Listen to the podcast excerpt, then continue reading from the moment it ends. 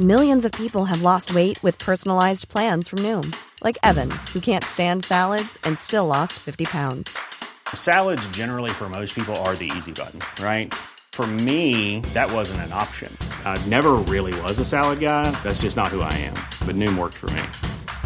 Get your personalized plan today at Noom.com. Real Noom user compensated to provide their story. In four weeks, the typical Noom user can expect to lose one to two pounds per week. Individual results may vary. A lot can happen in the next three years. Like a chatbot may be your new best friend. But what won't change? Needing health insurance. United Healthcare Tri Term Medical Plans are available for these changing times. Underwritten by Golden Rule Insurance Company, they offer budget friendly, flexible coverage for people who are in between jobs or missed open enrollment. The plans last nearly three years in some states, with access to a nationwide network of doctors and hospitals. So, for whatever tomorrow brings, United Healthcare Tri Term Medical Plans may be for you. Learn more at uh1.com. The Slaughter podcast will be discussing topics that some listeners may find disturbing. If you're still listening, just check it's on purpose.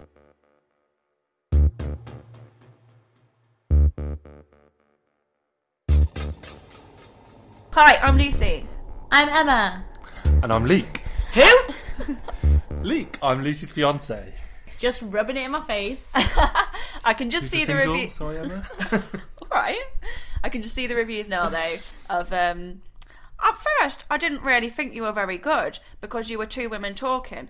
But when I realised there was a man involved, I thought there might be something to this. I'm really worried that we're suddenly going to shoot up in this. yeah. Once, once men enjoyed it, I knew it was okay.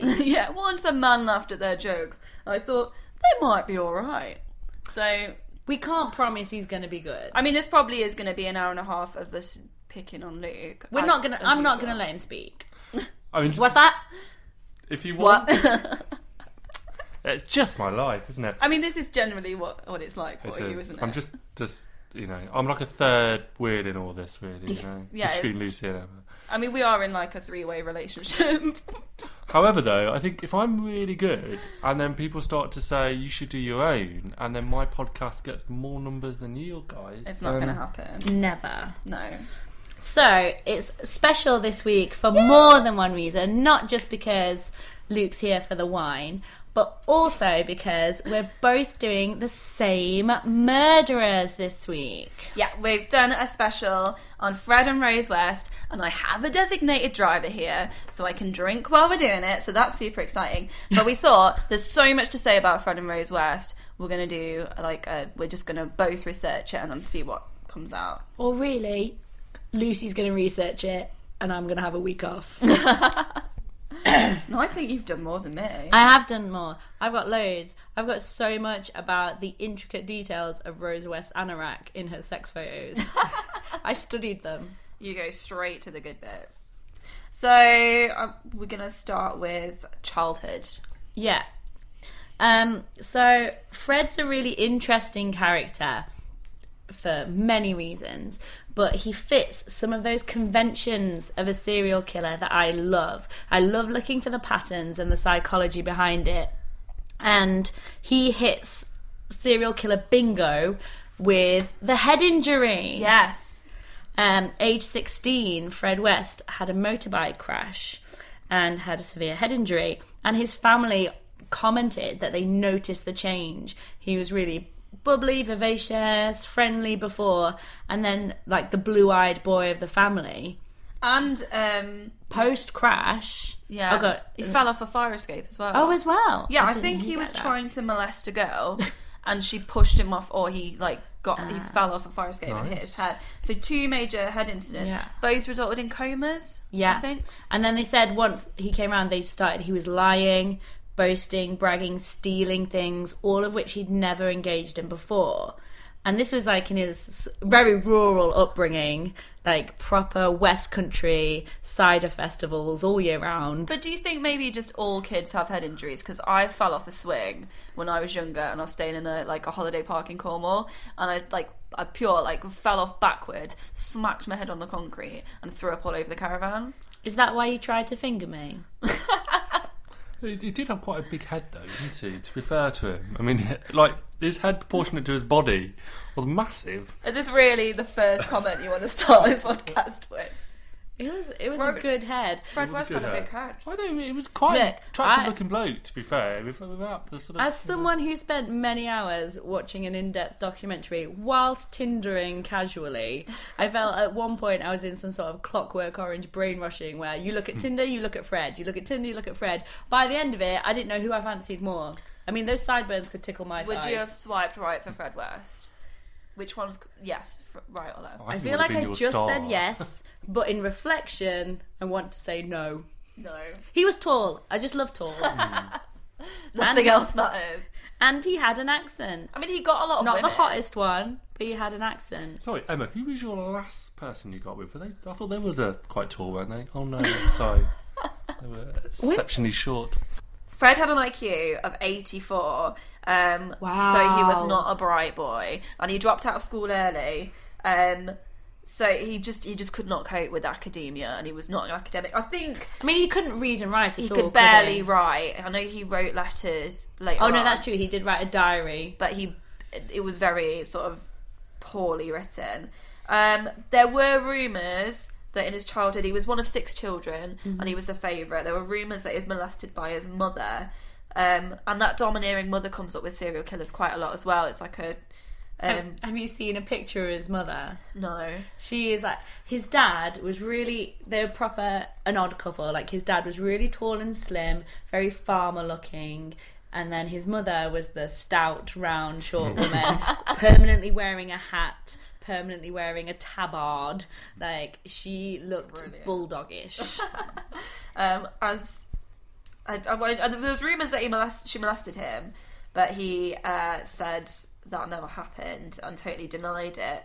Um, which you would if your mum looked like course. that. Um, Well, he was also there was obviously there was obviously molest in the family. Like family Christmas was just molest central, surely, because he was accused of molesting his thirteen-year-old sister. yeah, Um, but she did again, same. She wouldn't testify, and it got dismissed. But why? If you would be scared in the Yeah. small community like that, everybody's going to know your business. There is no way you can have anonymity in the West Country. In England, generally, pretty much. Fred was told by his dad. His dad had a mantra: "Do what you want, just don't get caught." Nice. Yeah. I mean, one of the things that I read was about that the sort of duality within the family was one of the things that caused problems in that his dad was very liberal and like it's fine but his mum was really strict and she was the disciplinarian and there was that sort of push and pull between who did he have his loyalties with who did he follow post head injury he just followed his dick He just did what he fucking well wanted. Unfortunately, he did get caught. So, uh, not soon enough not soon enough. Um, so he married Rena Costello, quite Yes. young, a Scottish sex worker. She was running away from home and he picked her up hitchhiking. We discussed the love of hitchhiking I mean, boy, did they take advantage of hitchhiking. And Rose. Definitely. I mean, there's the whole complex story that she was running away because she was pregnant. So then they decided to say the baby was his and get married. But then, once they were married, they said, we'll have to say the baby's adopted because the timings are wrong. It's like, well, you didn't need to get married then. She could have just, if you're going to just put that many layers of bullshit on top of each other, yeah, it's mine, so we'll have to get married. Actually, we don't because we're going to say it's adopted anyway. Yeah. I mean, I think part of the reason that was was because the baby was mixed race from her pimp, um, who was Pakistani. So once the baby was born, I think it was quite obvious that um, Charmaine wasn't Fred's biological daughter. Yeah, so um, they had Charmaine, and um, Rena sort of ran away with Fred to Gloucester. Although I did hear reports that the reason that he had to leave was because he'd been shagging a um, 12-year-old girl that was one of the local gang's um, little sister. In Gloucester. um, no, before they moved to Gloucester. Oh. So I know when they went to Glasgow was when he first realised she was a stripper. Apparently he didn't know that before, that she was a sex worker. Yeah, Um, but through that life, that's where he learned about the sex industry, like sort of built the foundations for what would happen later. She showed him the nightlife. He'd come from a really small village, quiet place, and then he'd moved to the big city of Glasgow. And have either of you been to Glasgow? No. Me neither. No. I've just heard the rumours. Um, but away. it is a big city and it's totally different from down south. And he realised his wife was a stripper. He was going to these clubs that he'd never been to before. He was hanging out with her pimp, hanging out with sex workers, and he was seeing that there were ways of making money that didn't require quite as much exertion on his part. But by this time, he'd already killed someone. Did you know? Who? He'd um, he'd been an ice cream man. Which oh is- yeah, this was slightly after. So, um, because so while they were in Glasgow, he met Anne McFall, Yeah. who was going to be, who would later turn out to be one of his victims. Um, Well, all everyone we've met. pretty much one everyone he meets. victims. Just take that as a given that if you meet Fred West, Yeah. mm, not going to end well. Concrete bed for you. Um, so he met Anne Ford and was sort of enamoured with her. She was another sex worker, sort of trapped in this life, um, and he, she would follow him later. Became an ice cream man, which is a totally clean cut, legitimate occupation to have. Not, I mean, I heard recently that round here, apparently that's where you get your drugs from. Oh, that's so cliche. Yeah, well, I would. I'm not quite sure what the password is to, you know, have the drugs distributed from the ice cream man, but I just know that it happens. So I don't know whether to try. I few I mean, things. I guess if you hear an ice cream van going down the street in the dead of winter, Like I just show up and be like, "Oh, ice cream?" can I have a green 99?" Like what? what do you say? Um, but yeah, so his first murder was in the ice cream van, not some bizarre sex game that ended up with a body in the freezer, but just a tragic running over of a four-year-old boy. yeah, I didn't know this till recently, but he he literally just ran over the child Yeah, in the ice cream van, and then I think it was pure accident. Yeah.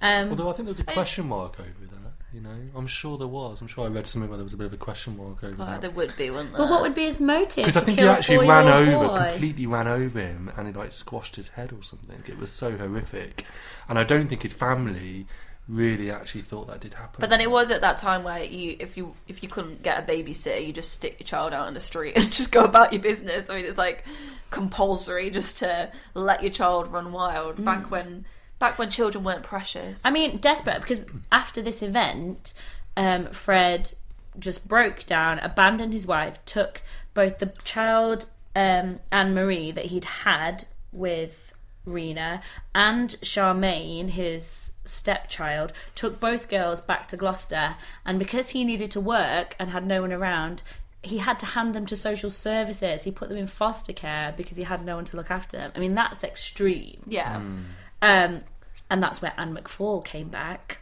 as she followed him down and to look after the kids initially, but became pregnant within months. Um, and Fred later was just that she was the love of his life. There was something about her, like she looked after him. She wasn't a hardened sex worker that was just out to use him for convenience. She was the first woman in his life that would make him a cup of tea, would lovingly look after the children, was affectionate to him, and he she was just everything to him. Although I did hear that Rena was quite a good mother and quite a loving mother. Um, I know that she was quite a hardcore badass bitch, but um, I don't think she was a terrible mother to Charmaine. Although she No. did, she did just l- leave her daughter with him, knowing that he was pretty violent. Well, then things take a really twisted turn. Um, I mean, a lot of this comes from Fred's retelling of the stories. It's difficult to know from this early life exactly what happened, and as we they found from Fred in his later interviews, his stories would change. Yeah. he, to protect people, to um, get back at people, to try and plead insanity, to try and make himself sane. He would change, but his story says that he went to Anne McFall's caravan and found Rena and her new pimp there dragging a heavy suitcase. Um, he was told by the pimp that Rena, his wife, had stabbed Anne in a fit of rage induced by drugs, but he'd said that, of course, she couldn't have done that. He didn't know how it had happened. I don't know why he's dismissing this jealousy kill, but for some reason he felt Rena couldn't have done it. And his quote was, um, by this time, I was literally brain dead. no, Fred, that was the bike. yeah. Quite a few That years ago that years happened. Um, Do it in the accent. boy, this time I was literally brain dead. Brilliant. No, Fred, no. I mean, a realization might have taken ten years. Um, and they bury they so together. I mean, he's Fred's way of speaking was so deadpan. Every time you listen to his interviews and him retelling the story, it's so matter of fact. It's almost funny. Like I laughed out loud watching it because the way he tells it, you just think, no, this can't. He was like, well, I was brain dead, and then we dragged a suitcase and thought, what are we gonna do with it now? And I was like, as if it's totally matter of fact. Um, and he insisted that he buried her in the fa- his favourite place, a field under a tree, and off they went. And Rena was back in his life. Um, do you know much about how Rena came to her end? Well, I know that Rena stayed with Fred for another year. Yes. And then it was like, nah. Quite the fickle character. you it's mu- like, meh. I mean, maybe that's why he convinced himself that Rena couldn't have killed Anne, because how else could he have then just taken up with her again? Yeah, but then she. I mean, that's forgiving. Like I felt like I don't know what I would forgive. Like if you're a bit late to meet up with me, you're not gonna have a too much. You're not gonna have a fun time. Let's just say that. Like if you've pissed me off, I'll still see you. But I'm gonna make it totally horrible for all of us. I'm not saying anything because I I'm going to get in trouble. Um, well, I just loved it. I say loved, but um, I, I'm interested in reading between the lines. The story goes that they'd been out, um, Fred and Rena, they'd had a night of dancing, they'd gone to his special field. God, that man loves a field. He loves a field. They'd had sex in the field. And um, afterwards, had a massive argument that got to the point where he'd smashed her head against a gate until she was dead. Because that's a reasonable I mean, response. So this was in what a kind moment of- of... him telling the truth. Apparently, this Yeah. is, again, this is all Fred's retelling of the story. But So was he What- planning to have sex with her then? To take to the field? probably did they were they were together at that point. They'd been out, night out, dancing, drunk, sex in a field on the way home. How bad? Like, what event occurred during that sexual interaction that led to an argument straight after? I mean, I'm looking to oh, you two now to give me insight into this. What post-sex arguments? What what does Lucy do that if you had a gate nearby, would You we would smack my head against it. Well, perhaps if it's like in a really annoying. You habit. neglected the balls. I, I mean, it's just it's just mad to think about, isn't it? I mean, unless it's like something that's just gradually sort of grinded on him, and then suddenly he just lost it. But I don't know why would you go to the field? Oh, let's have sex, and suddenly it turns out it's just. I don't know. Hard to Outdoor sex is a bit hit and miss, though, isn't it? Outdoor sex is hit and miss. You you think it's going to be exciting, and then you get really het up because you're like somebody's coming, somebody's coming, somebody's coming, stop! and it's not what you wanted it to be.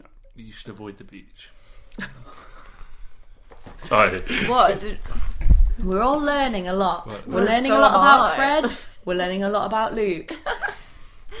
that no, uh, outdoor sex is always much better in theory than in practice. I find. I think Rena would agree with you on that one.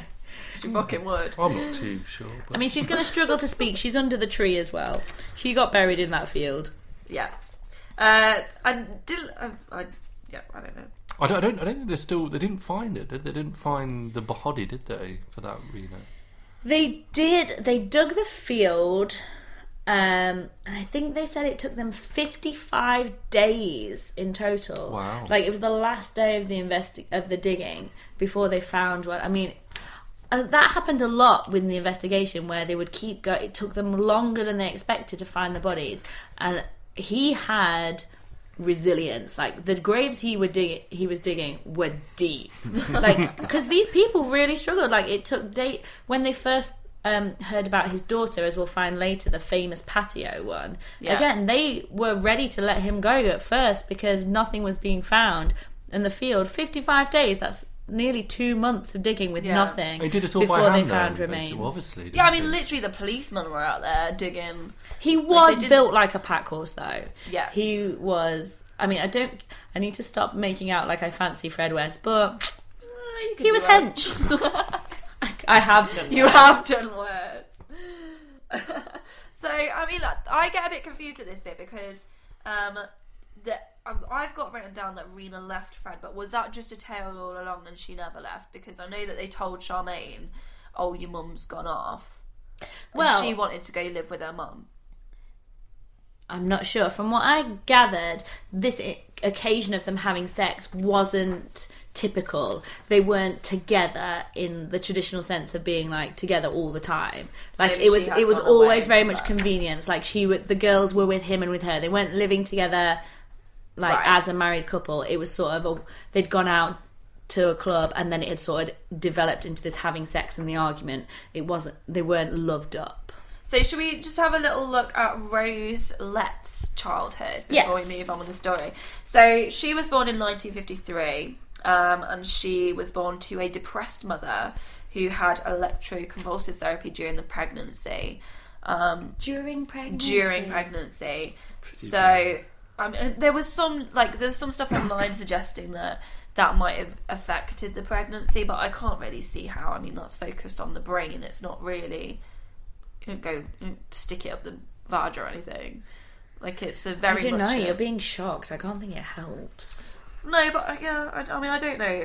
Although, I mean, that was the year, wasn't it, when they used to just, you know, if you had the slightest issue, they would just shock you or drug you up. Or... She's being a woman. Give her a pill. Well, it was She's a chemical straitjacket, wasn't Chip it? her It's off. The amount of drugs they used to pump into you. You know, they d- do not get me on to the mental health services. Ridiculous. Good one. but her father was a paranoid schizophrenic. Um, and so when she was young, Rose's mother left him, taking Rose with her. Um, she did really badly at school. She was not bright either. She was not known for being academic. No. Um, but she wasn't. She wasn't a genius. But she did carry on seeing her dad. Um, and Seeing. seeing is the operative word because uh, there was a sexual relationship going on between them. for her entire life, it seems. Yeah, I mean, they were full on at it into her twenties. after her marriage to Fred, which I think shocked me the most. I mean, as a child, it was definitely abuse, and I just think the hold that he had on her, that he would still visit her in her married home and abuse her, Yeah, is I can't even comprehend it. shocking. Not Really funny. shocking. But almost sort of set it as the whole sort of blurring of boundaries. I mean, Yeah. it's just really mad. Well, I mean, it was said that Fred was kind of okay with it. He felt like families should have sex. like incest is totally fine, and obviously didn't stop it. wasn't protecting his wife. Um, oh, her mother definitely encouraged her to get with an older man. The age, um, the age difference between her and Fred was quite significant. Well, clearly, she didn't mean her older man. Yes. Get with the, the, the nearest older man you can see. Um, so I think some of her daddy issues were definitely projected onto Fred. She was 16 when they first met. Yeah, and he was uh, 28. Saw her at a bus stop. That doesn't happen anymore. So he he found out where she worked and basically stalked her till she dated him. Yeah. Well, see, the way you're putting it doesn't sound as nice. I thought that was romantic. No. It's like he saw her at her bus stop. He found out where she worked. Popped in. Was like, "Oh, hey, you looked. Your anorak was spiffing the other day. I loved it. I'm considering taking you and that anorak out for a white wine spritzer." I was, I was enamored. I thought that was great. It shows the level of commitment. Uh, doesn't It shows what- commitment. It definitely shows commitment. Passion. He wasn't for casual. He was going to marry all of you. But I'll marry you. it wouldn't have worked if he was short, would it? Well, that's a different kettle of fish. She thought he's tall, he's older. And he was, Done. he was a little bit of a stalker, but some people find that quite attractive. Really. I mean, if it wasn't so Like, sick, that's- it would have been romantic. Stalking is that I don't know. Just that's normal when you first get in a relationship. A little of bit, course it isn't is. Follow like just wear them down until Yeah. they love you back. It's, it's That is standard. sort of what you did with me because I was pretty apathetic at the beginning, and you you did stand outside my house. Did you stand outside the Stand house? out. She No, was- he didn't. she He was was- bloody late every time for the first seven days. For the, for Was the she first expecting date, you? for the first date, Lucy was late. I mean, I No, you obviously were was later. later. I was later than her, but she was late. That wasn't very nice. But then, and I, I mean, Emma, she wouldn't like she wouldn't be, she wouldn't send kisses at the end of text messages or anything. It was Did you stand outside her house? Cause no, he didn't. Oh. But he did. He did. He sent every other every other sentence was a smiley face on his text, and there's nothing creepier than that. Just letting you know he's happy. Yeah, and I did put the L O L with lots, lots of love. I put that, you know, the L O. What is it L. again? the L O. Ah, L. That's the one. Lots of liking. I, I thought he was about 15 because he just said, Holly, how are you doing today? Smiley face. And his photo was about 10 years out of date. I literally was of a 15 It was, year old. it was about six years out of date. It was but- about six pound, like six stone out of date. anyway. Let's save this for therapy. Yeah, let's just focus on the. so, podcast. Rose and Fred fell in love. Fell in love. You're like Romeo and Juliet, Yes. star-crossed lovers. And she had seven of his, well, not necessarily his children, but she had seven children. Yeah, three of them were children of her clients. Because guess what? Rose West, that sweatshirt wearing, Deirdre Rachid glasses. They were cool then. She was a fucking prostitute. Now, if I'd have known it was that fucking easy to be a prostitute, I would not be teaching. I could have an investment in fishnet tights by now. I could be living the high life. Granted, I would want to get my stairs painted first before I invited men over. Don't want to look like I'm on the down and down. but if she can do it, anyone can. And that's the message I want to give you today. If you can dream it, you can be a prostitute. All you've got to do is find a man who's going to build you a sex dungeon, which Fred did. So he Well, why did she have three children? I mean, surely did she wear condoms or birth oh, control? I mean, it's was the ridiculous. isn't it? Bareback league. Just The bareback only was it? way. Well, I suppose you No, pay get more for paid that, more don't for you? that. I mean, I don't know quite how they how they quantified that that three were clients and the rest were friends. didn't look like him. Um, but I mean, they were just hitting on anyone, hitting on clients, hitting on their own kids. It was the fam. They called themselves the family of love, Oh, and like Rose was. I mean, Rose was quite violent. The abuse was constant. Yeah. Her son mentioned how she would tie him to the toilet to beat him, but then also sexually abuse him. but they all knew what was going on all the time because she had a bedroom that she used for prostitution, and it was fitted with recording devices and hmm. peepholes for Fred to watch. Oh yes, have you seen any of her videos? No, I watched. I didn't. I didn't watch a whole one. I saw. I saw a, an extract sex from video? it. Yes, Wow. with Rose, and it, it was. I mean, I didn't see any of the actual sex. I just saw the f- afterwards. She was like, "Oh, that's got me fucked for the night." and then she said her, her date. She's like, "It's massive, man. Is it classified as a dangerous weapon?" Best response ever. I wouldn't have thought so. She's trying to give you a prostitute compliment. Obviously, you tell them they've got a massive dick, and he was like, "Look, love, let's just keep it realistic here. Bring it down a notch." And all the while Fred's at the door looking through the peephole, Wouldn't have thought so. bashing one Um, out. And she had a red light that would be on the door that if it was on, the kids knew not to bother her. That's a professional outfit. Yeah, I mean, Fred had hooked her up. Yeah, he'd make. I mean, like I say, he'd learnt the sex industry He was from his handy. first wife. He'd hung around in brothels. He'd hung around with pimps. He knew how it operated. Good at the DIY. Good at. DIY. I mean, that's what you got to find. He was a builder, so he did work as a builder. Well, like he wasn't Why so really good anything. at digging? Yeah, Um, but I mean, he mentioned about that he would even solicit people from his work. He mentioned that he would go to work and know that half the men there had fucked his wife. Like, Well, he said that. yeah. I mean, that's quite a profession, like a, something to come out with, isn't it? Well, did people not like find this stra- like random men coming in and out of the house all the time? I mean, Yeah, this uh, red light glowing at the door. They um, well, I think they sort of had their house. They had the upper floors, which they rented out to lodgers regularly, and their house was sort of like the local party house. Like, like again, a lot of serial killer bingo. Like Dean Corll had his house was well known in the area. Like the local kids, they knew that was the place to go where they could do drugs, they could have sex, like everything was fine. Like other people, like you attract, you have that house, that sort of doss house. Yeah. And I think theirs was the local place where So people in particularly and out. vulnerable young people, vulnerable young adults knew that if you wanted to get fucked up and escape, like Well, they- that was the door that was open. They invited a shitload of people to move in with them as babysitters. Hundreds. All the time. Hundreds. Want to come be a babysitter? Done. Sure. Um. So I mean, it's said that Fred got interested in carrying out these attacks with Rose because of the abuse to the children. That he'd seen that she'd been tying up and beating the kids, and was like, "Oh, interesting. I Yeah. could get in on that."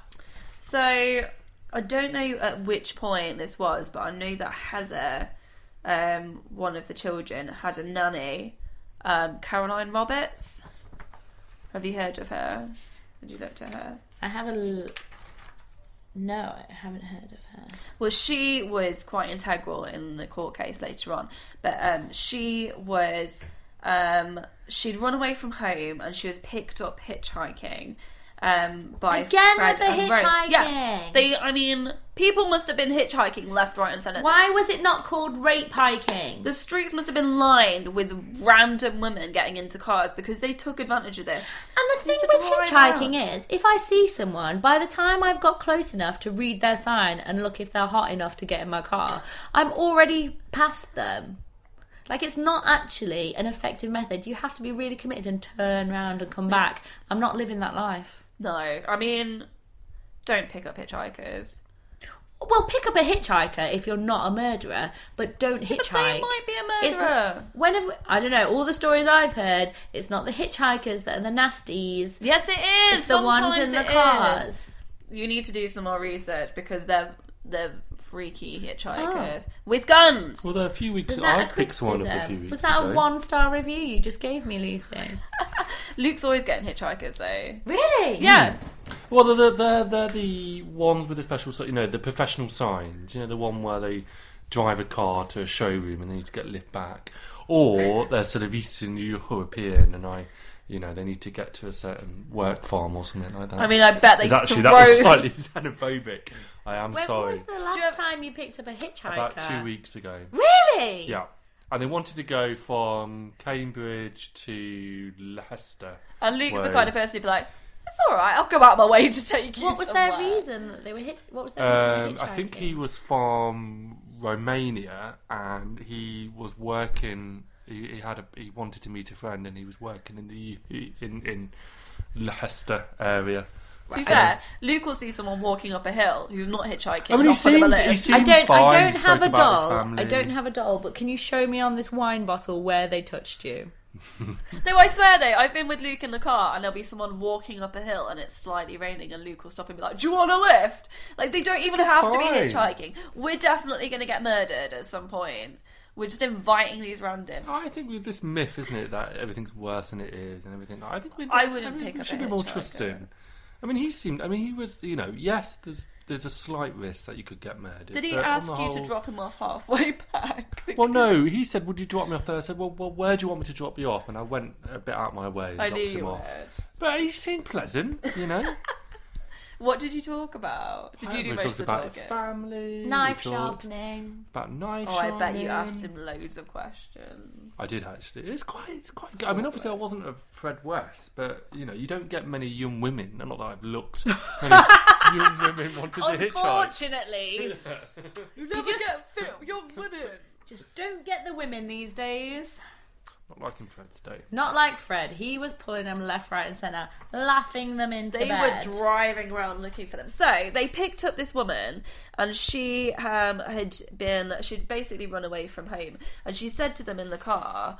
oh, I- I don't want to go home. My stepdad's there. He's an arsehole. They were like, come be a nanny for us. And she was like, okay, that sounds normal. And um, she basically went back to their house and stayed with them for a while. And um, Fred had told her that he had done abortions.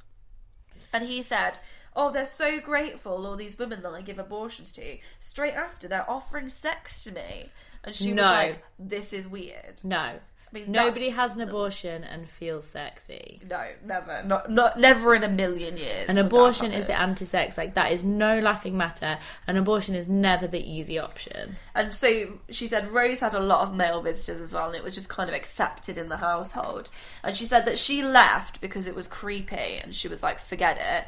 And then she um, she was hitchhiking again in exactly the same spot that they picked her up originally, and they they came along again. Well, did It she not didn't learn come- from the first time? Where was she trying to get to? like she's obviously not doing hitchhiking right if she's ended up in the same spot. Like literally the worst thing you can do in hitchhiking is not move. So she she got. Or, or go to a creepy house and end up in the same spot where you started. and she One said, step forward, two steps back, one abortion later. So uh, yeah, I think he basically said to her, "If you get pregnant, it's fine. I'll sort it out." But then, um, so she got in the car with them again because they were so nice. And they were like, "Oh, just you know, come hang out with us for a bit." Um, that she just got in again. Well, I, I actually want Fred to kill her at this point. I think it's ridiculous. She, what? made two mistakes. She made the same mistake again. She does not deserve to die, Luke. I think she does. You've gone from being very quiet to very terrible. You've gone from being I'm such a nice guy, I pick up hitchhikers to people deserve to die. Right, if you didn't enjoy Luke's comment then, write a review saying, We love you two, five stars, don't invite him on again. Don't marry him. Just don't do a one star review because I've had quite a few of them already. So Piss off. Careful. So then they they took her back to their house, and um, they'd never been violent to her before this point. But then they hit her, and they grabbed her genitals, and they tied her up. Uh, they then were like, "Oh no, it's How fine. you We're just grab her genitals? Uh, ask Donald Trump. yeah." Grabbed her cervix. So then, Grab her by the uterus. so then they, but then they were like, "Oh, we're only joking." Untied her and gave her a cup of tea, and she was like, But "This was it is one of weird." Rose's drug cups of tea? No, it was a genuine cup of tea.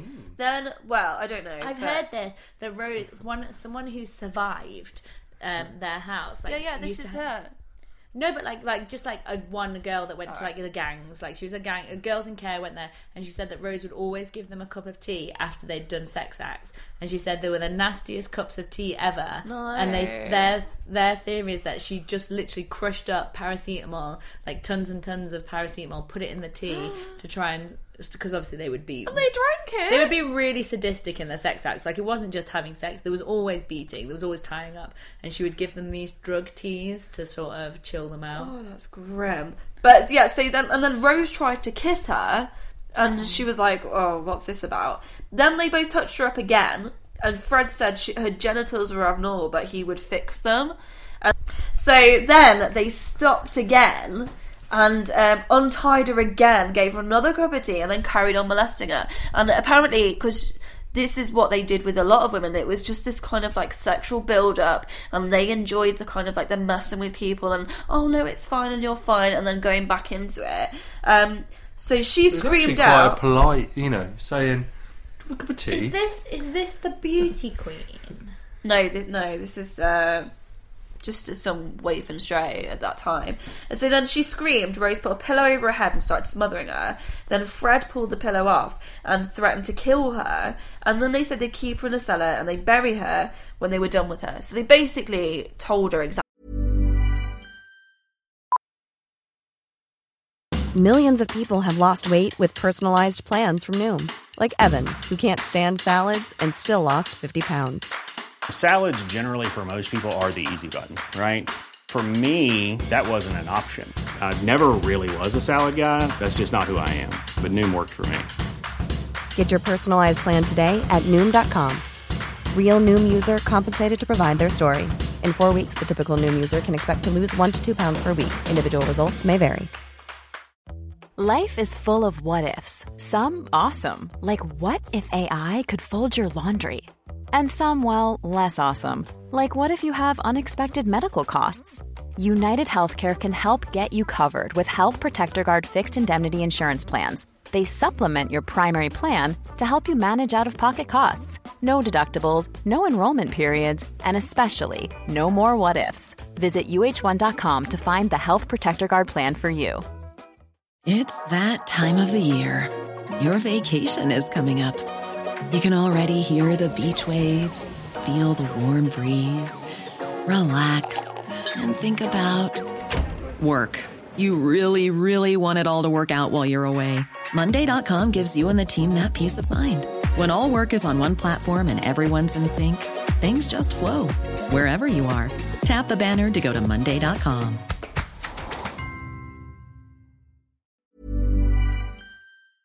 exactly what was going to happen, and this is obviously what they planned. And and eventually, she sort of pretended to go along with it and say, um, "Look, I, I'm down. We'll we'll do this three way sex thing, whatever." And then she escaped and went to the police. I mean, basically, they gave her just the tiniest bit of leeway, and she took it. She got out of there. Um, they gave Fred and Rose a hundred pound fine. Um, and she didn't want to go through a rape charge, um, so they got done for indecent assault. Um, and after that, they murdered three women within that year. So if they'd actually taken that seriously, that those three women would have probably been saved. But I mean, that's a bit of insight into what actually happened to these women because she got out, but that, that must have been exactly what they were doing to other people. I mean, I was really surprised by that. I mean, I mentioned the beauty queen, a very, I, I assume it's not the same person then. Um, a similar thing where they kidnapped her and then beat her, and they said they beat her between the legs, and then that again was just a fine. And sometimes I'm quite. Not, a little bit proud like in britain we don't have the huge long prison sentences like we give people a chance to rehabilitate but a fine for a kidnap and a rape that's ridiculous. I mean, it was the 70s. I'm talking 1973 at this point when the police would like kick the shit out of you and say, okay, we're good now, equals P equals. Um, Well, she did get in the car twice, though, didn't she? this fair? is a different one. This was Oh, this is someone a different one. kidnapped. Um, so yeah, I just think the fine is just insane. It's fine to kidnap and rape. That's the message. Yeah, that is sending the message. Everything's fine if you didn't kill them.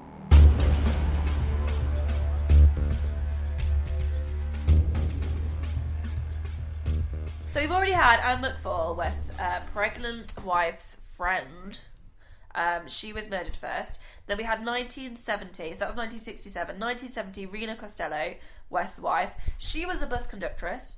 Um, she had the daughter Charmaine, who we've Slash already mentioned. stripper. Slash stripper. There's a lot of poles on buses. Makes sense. Um, and then we had 1972. To be fair, though, she had a strong work ethic. I mean, you know, fuck, fuck She was making shit happen. I love the bus fact that she was a bus conductress. I bet she was hanging off the back of the bus like, I swing round this like a falcon in flight. I should be a stripper. You can leave a phone number for people who are coming on the bus. You like what you see here? Come and see it naked. There's no lazy fuckers in this story. Like No, everyone's a grafter. Everyone's a grafter. I'll give them that. Then, uh, 1972, Charmaine West. Now, this was an interesting one. She was eight. Um, it's not interesting because she was eight, but she was the one that was apparently killed by Rose. Um, because Fred was in prison at this time. So she had wanted to live with Le- Rena, and there was a lot of talk on the documentaries that I watched that she never cried when she was beaten. Like she was she was badass for a child, for an eight year old. Really defiant. She could take the beatings, like she did not She give was one really shit. cute. Adorable. But I heard that was a bit questionable whether Rose West really did do that. That it was really hard with the time frame. Alright, are you a Rose West sympathiser? I'm not a Rose, but some just debate whether she was really, you know, whether she knew the murderers. I mean, I've, the I've got a whole book saying she's innocent, which is Is that clearly because bullshit. Fred, at the beginning of his interview, said she didn't do anything and then said she did? So Charmaine um, was killed and buried in Le Garden. Um, she was followed the year after by Lynda Gough, who was a seamstress. Apparently, had some learning difficulties. She occasionally babysat for the West, and she moved in with them and began a sexual relationship with them both. Um, yeah, like Rose is like No hardcore bisexual. I mean, she was slogging women left, night, and centre. and it was thought that she was the main one that coerced the women into the sex acts. In the in the lodges, like Rose was the one who would get them to come. She was the one that made them feel comfortable. She was the one who'd be like, "Oh, why don't we just do some drugs? Wait, why don't we just take our clothes off? Why don't we just jip each other off?" Like she was the one that got that going. Sexy. You're so hot. Let me peep at you through this hole.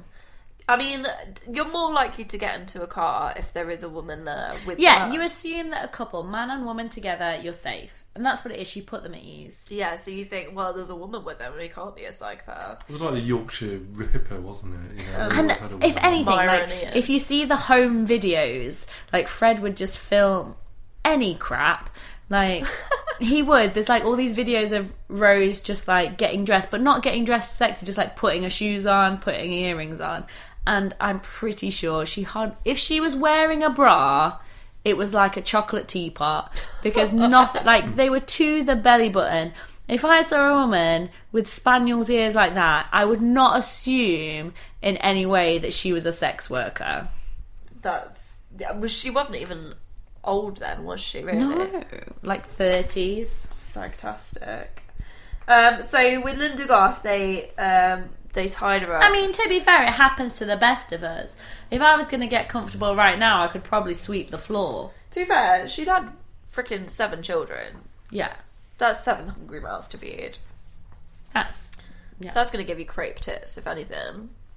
So she, uh, Lynda Gough, was um, tied up and they murdered her and dismembered their body, probably for ease of um, burying her. Um, Charmaine was also buried in the garden. I think I found out on podcasts and stuff and uh, documentaries.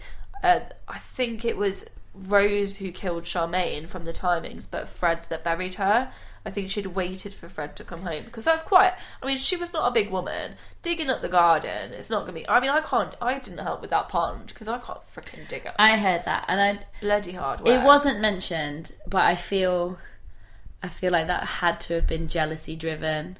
Yeah. Like Fred had lo- like Fred had had these previous relationships, and he had. I feel like he cared for Charmaine and Anne Marie from before, and I definitely think Rose resented that. And I also think I think it annoyed her that she wouldn't cry. And I think it was like, you're not going to cry now. I'm going to make you cry. And if she never cried, like the end point is You can oh, only up the ante so far. Right, now you're dead, Dan. So, 1973, the same year as Lynda Gough. So, Lynda Gough was at random. Um, Lucy Partington, a university student, she was born in St Albans. Um, she was discovered with woven cord under her jaw and around her head. And this is the beginning of these kind of masks that they put on people to keep them quiet. So, they obviously kept them in the basement as just some sort of dungeon for a while. And they kept the women alive, which I think is the most horrific part that they would abuse them over time until they were like, "Well, we're done, and now now you're going to get killed," and you just can't even imagine it. It must must have been horrific. I had- On um last podcast on the left, they had I was re-listening to an old episode the other day, and they were asking each other if you like a lot of these people, it's rape and kill. Like, would you rather be raped and then killed, or would you rather Oh, be killed and then raped? Um, And then they said, "Killed and raped." Hmm. yeah. Apart from mean, Henry, who said he'd rather be raped and then plead for his life and become a servant. I assume we'd all say killed and then raped. Oh yeah, Unless the police are on the way, and then you can buy time. I also think a raping I'd probably get away.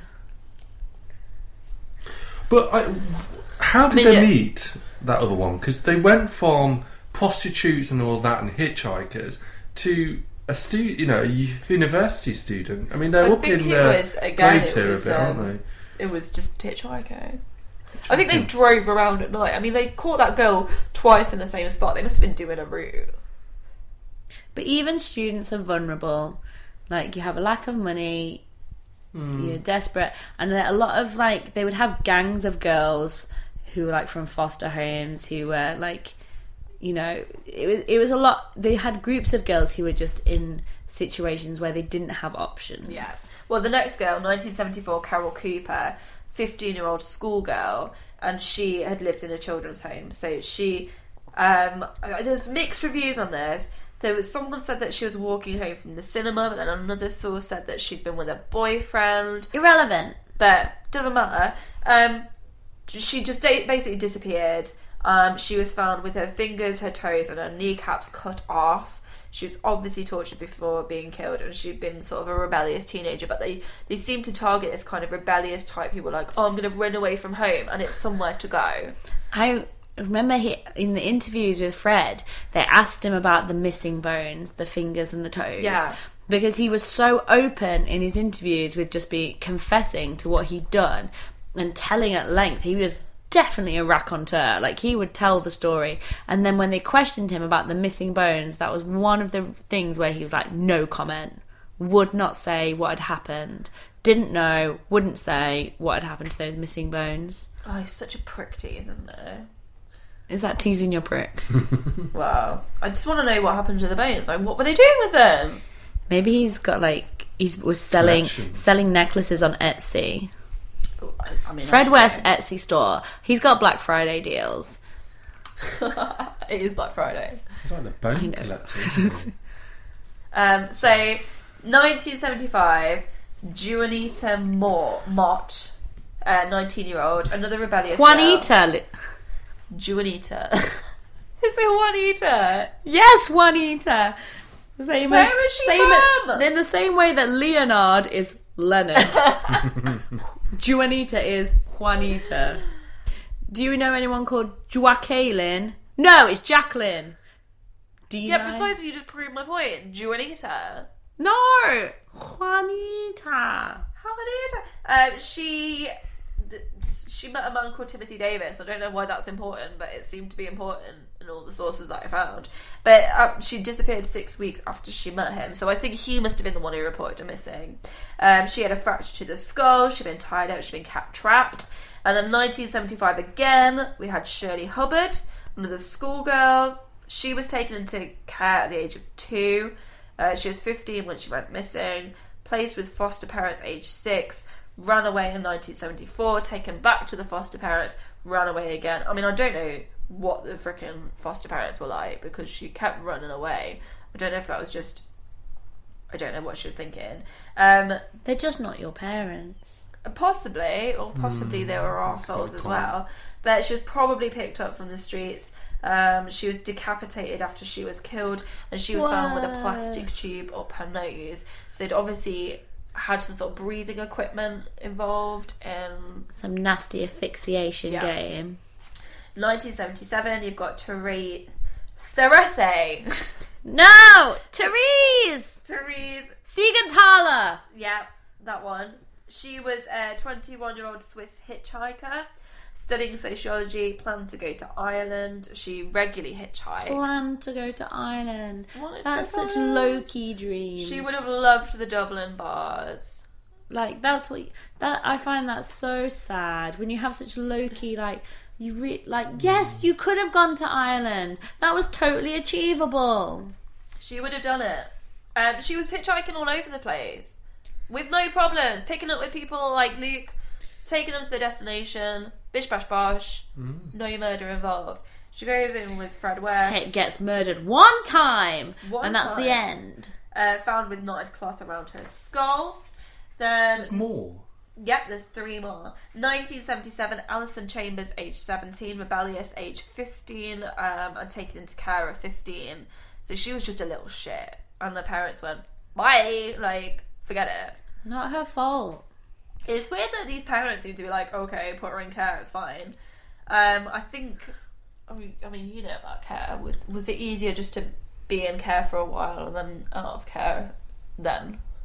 Well, I mean, it seems like he was making a dent in the local care population, weren't they? Bloody hell! It's like every It's like an second extra child. like foster home. like if it does, send them to Fred West. I mean, the turnover is pretty good, really, isn't it? but she was seen at Cromwell Street on several occasions. Um, she had bones missing as well. She was tied with a leather belt, and she had a belt around her jaw. Um, 1978, we had Shirley Robinson. She was 18. She'd gone to live with um, Fred and Rose. She was pregnant with Fred's baby. Uh, baby was believed to be Fred's, and Rose had seemed okay with that, but I think she begun to got very I jealous. don't think Rose was okay with that. Clearly not. So Like- she was like, oh, should we just kill her? I mean, we've done a load already.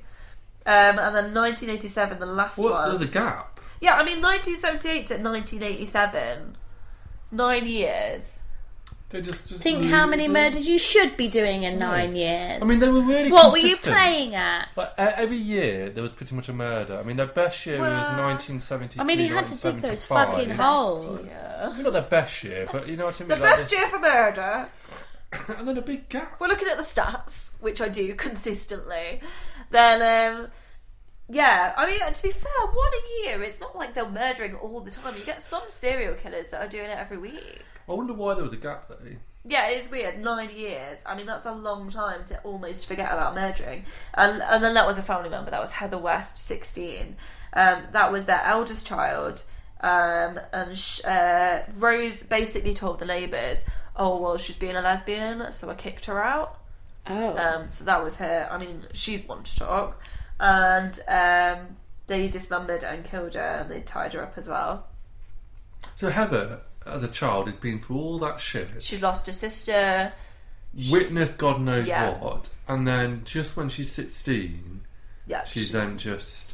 and maybe she was just like, "I'm done with this," and they were like, "Well, we're done with you then." Do you think she Good knew night. too much? I think so. I think if she was, you know, that done with it, she would. She, yeah, she knew too much. She was a threat at that point. But 1987, she was killed. The last victim. Fred wasn't arrested till 1994. No, because having a he covered it up so well. With an What- IQ of 84? Yeah, because he did the best thing. He did the double bluff. Do you think we killed her? Yeah, I did. Where's where's where's Heather, Dad? Oh, we buried her under the patio. Lol, lol, lol, lol. that is literally what he did. It's like if I just tell everyone I murdered her as a joke, they're gonna believe it's a joke. Was what he thought would work, and it fucking did Yeah, it clearly did. back to like Anthony Anderson days of episode two, where he would just say, I did a murder last week, and everyone's like, Shut up. Anthony, you're such a wind up. there goes Fred West to all of his children. Your sister is missing. Like, how distressing is that? And he was like, Yep, we buried her under the patio. Like, he must be the kind of dad that if their kid says they've got a headache, he's like, Don't worry, it's just a brain tumour. We'll just lobotomise you.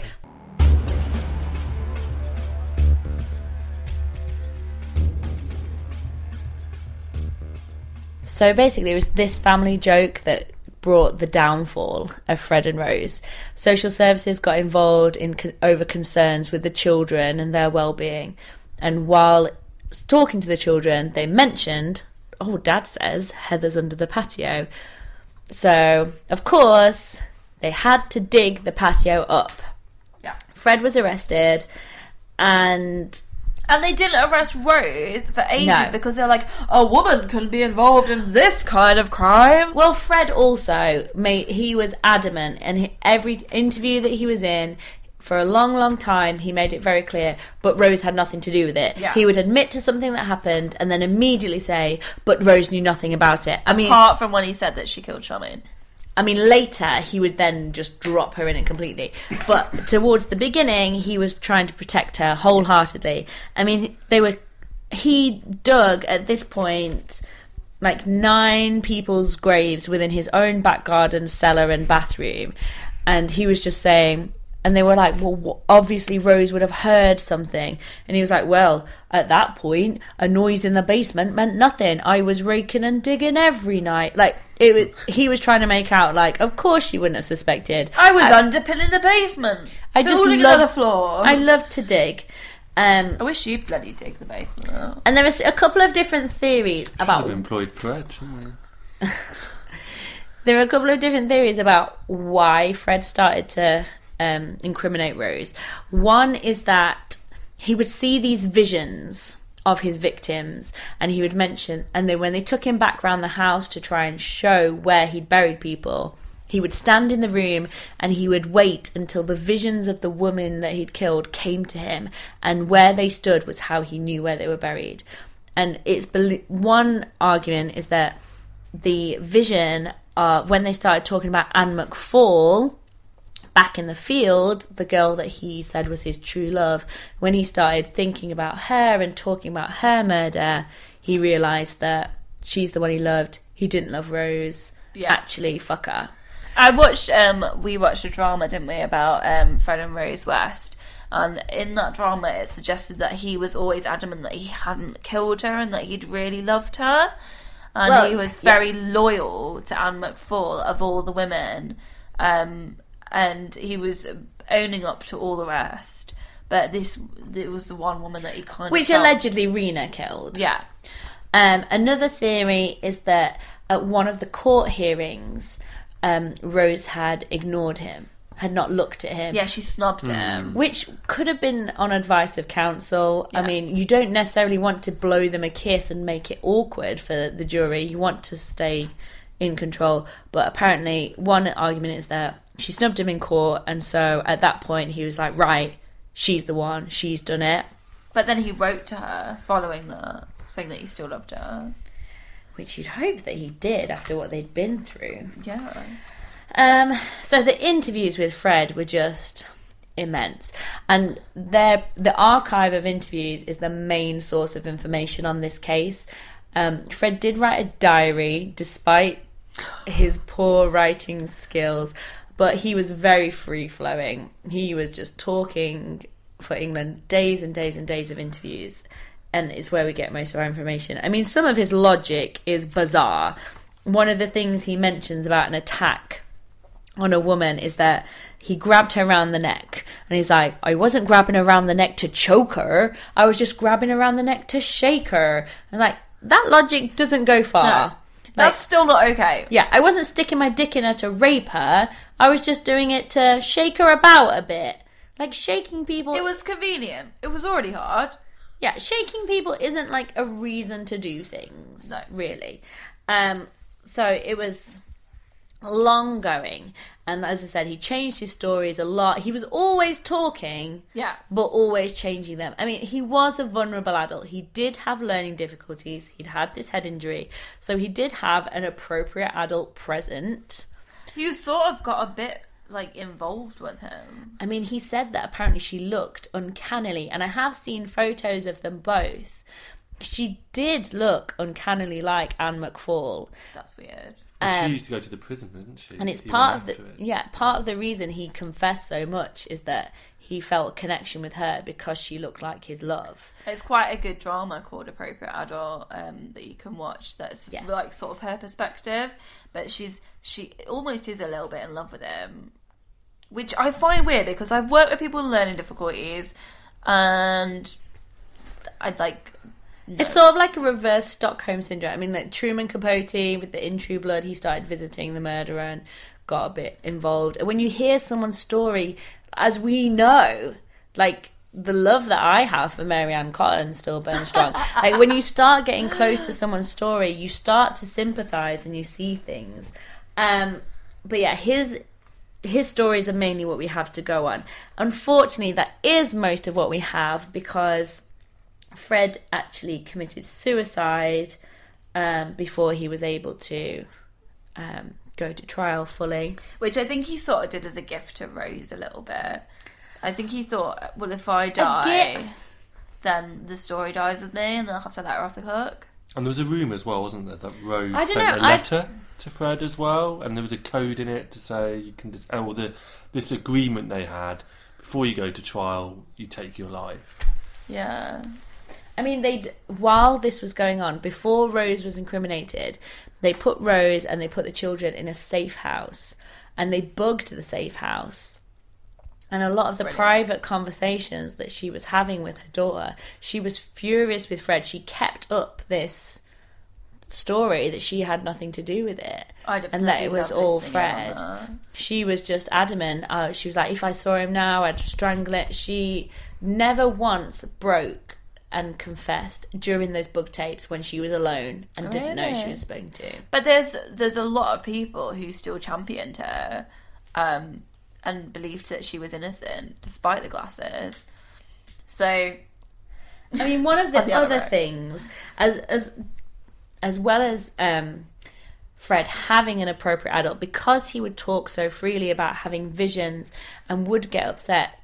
They did give him an adult to make sure that he wasn't being manipulated, but yet they also gave him Valium and diazepam to calm him down. So I'm not quite sure that all the guidelines were being followed because he was on prescription drugs and still continued to be interviewed. I also read um, Charles Bronson is quite a famous sort of gangster, violent criminal here in the UK, in and out of prison, prison for life now.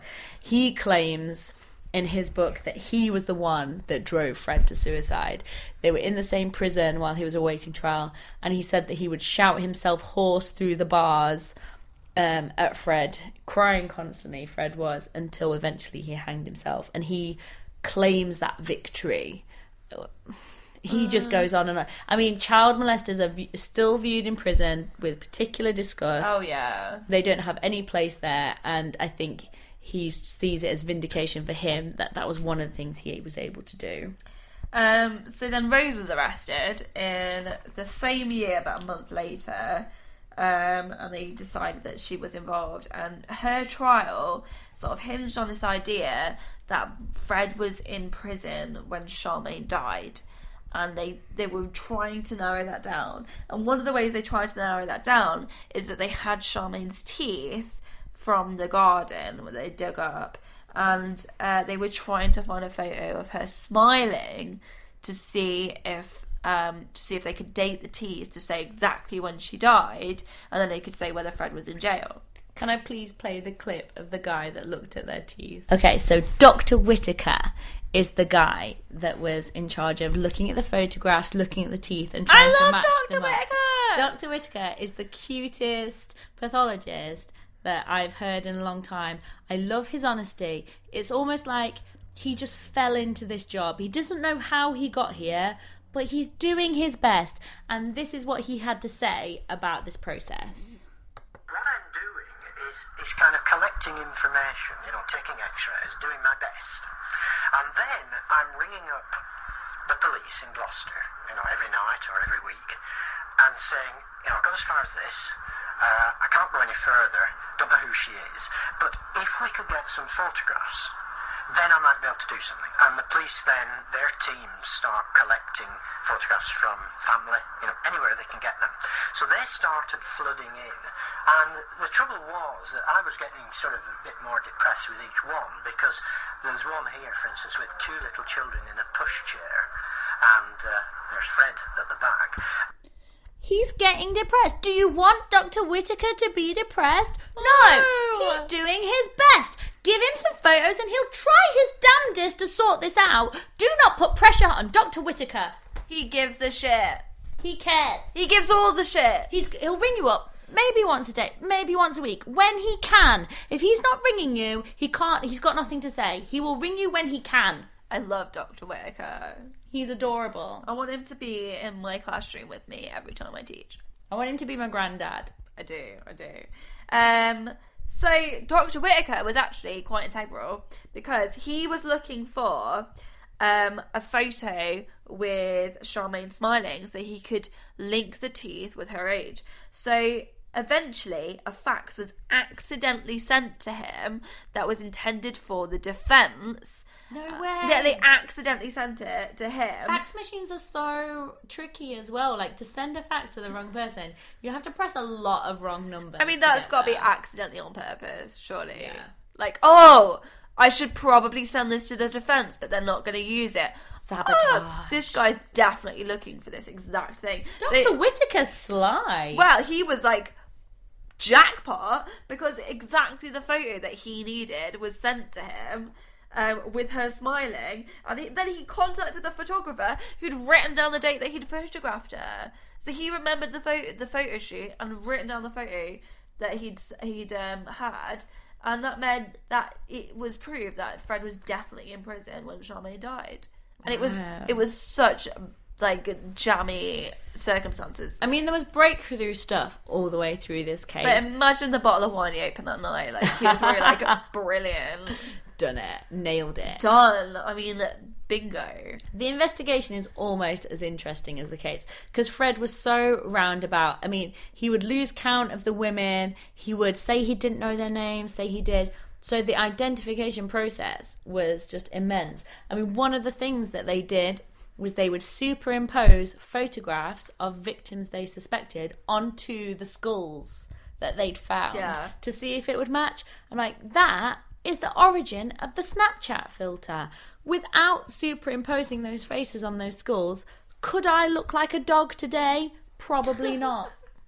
But there was, I mean, there was one woman who her sister had gone missing years, years and years before, and um, eventually they they worked out who she was and they dug up her body, and she was able to bury her.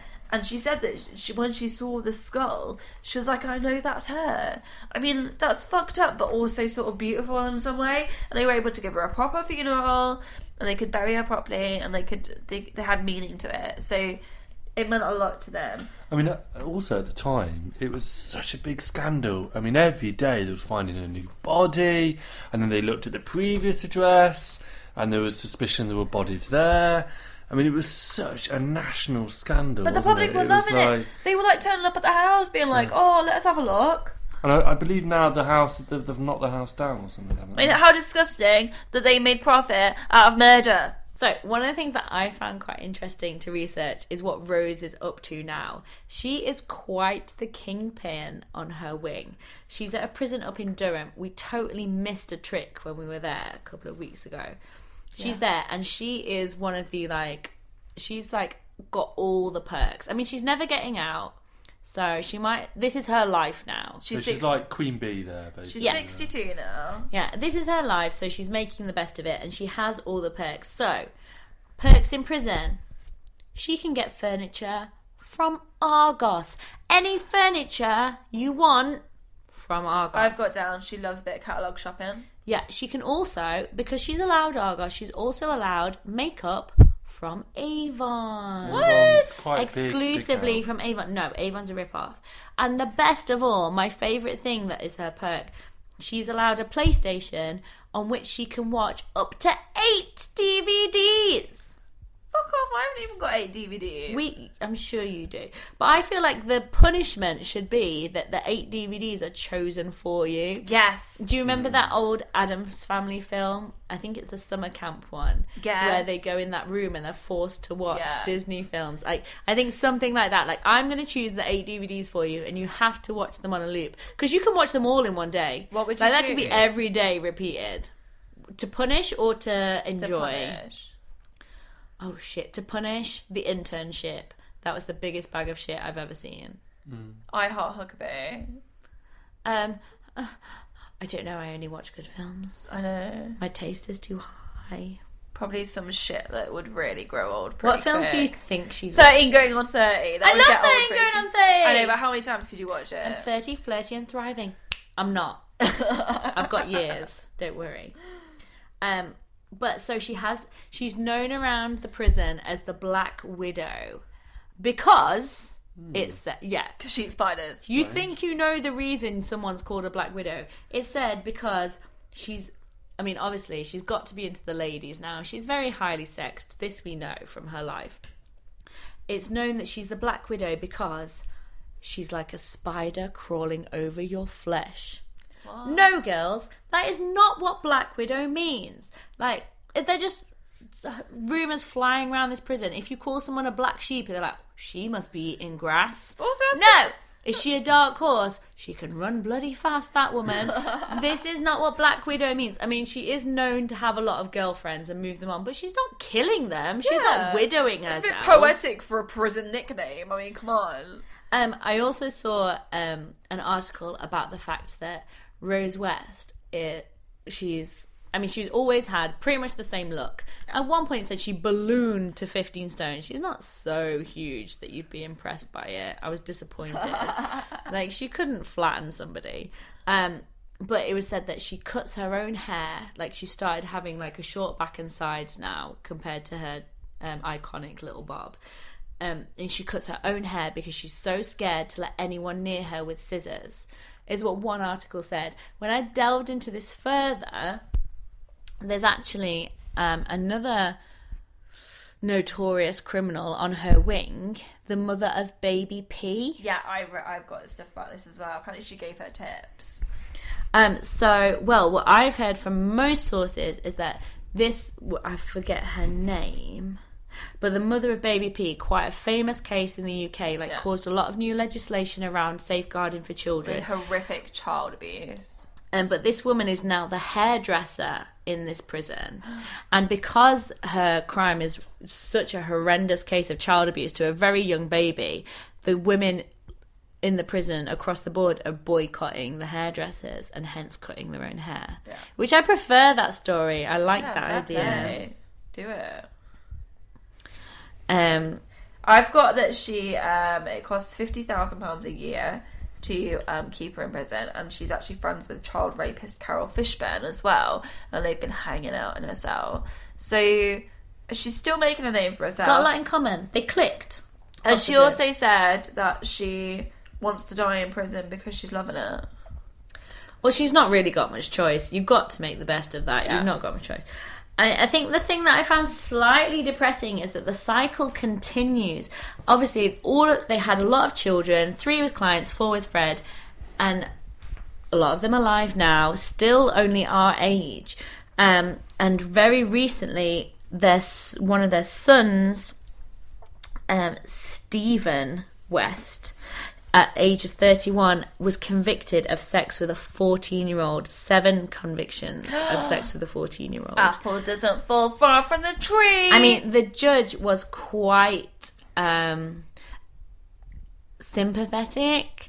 He, obviously, he understood that his childhood had been horrific. Yeah. He had been abused sexually, physically for the whole of his childhood, and that emotionally he was still an adolescent. And so he was what chance have drawn to teenagers because he just couldn't connect with adults. He didn't have that capacity.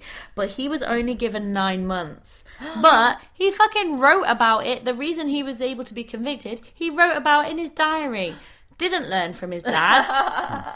That's a family trait. If you do bad things, don't write it down. Lesson one I learned that from my live journal. Don't keep a diary about all the murders that you done. Your mum will find it. She'll know you called her a bitch. People read diaries. There's there's even those shitty little locks on them. People don't respect that. But if you do love like diaries that you had as your kid, definitely listen to the Mortified podcast. It's just people reading their diaries, reading things they've written when they were teenagers, when they were children, and it's hilarious. Check it out. Brilliant. Thank you for listening. Um, please write us some nice reviews if you enjoyed this. And uh, follow us on Facebook. If you type in S apostrophe laughter, you can find us. You can join the group. There's some interesting discussions going on there. We're on uh, Twitter at Slaughter the Pod.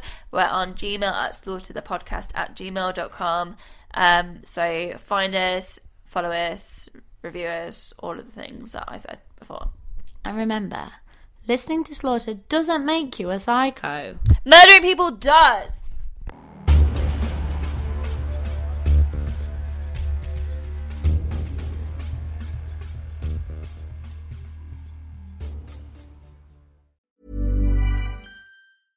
Even when we're on a budget, we still deserve nice things. Quince is a place to scoop up stunning high-end goods for 50 to 80% less than similar brands. They have buttery soft cashmere sweaters starting at $50, luxurious Italian leather bags, and so much more. Plus, Quince only works with factories that use safe, ethical, and responsible manufacturing. Get the high-end goods you'll love without the high price tag with Quince. Go to quince.com slash style for free shipping and 365-day returns.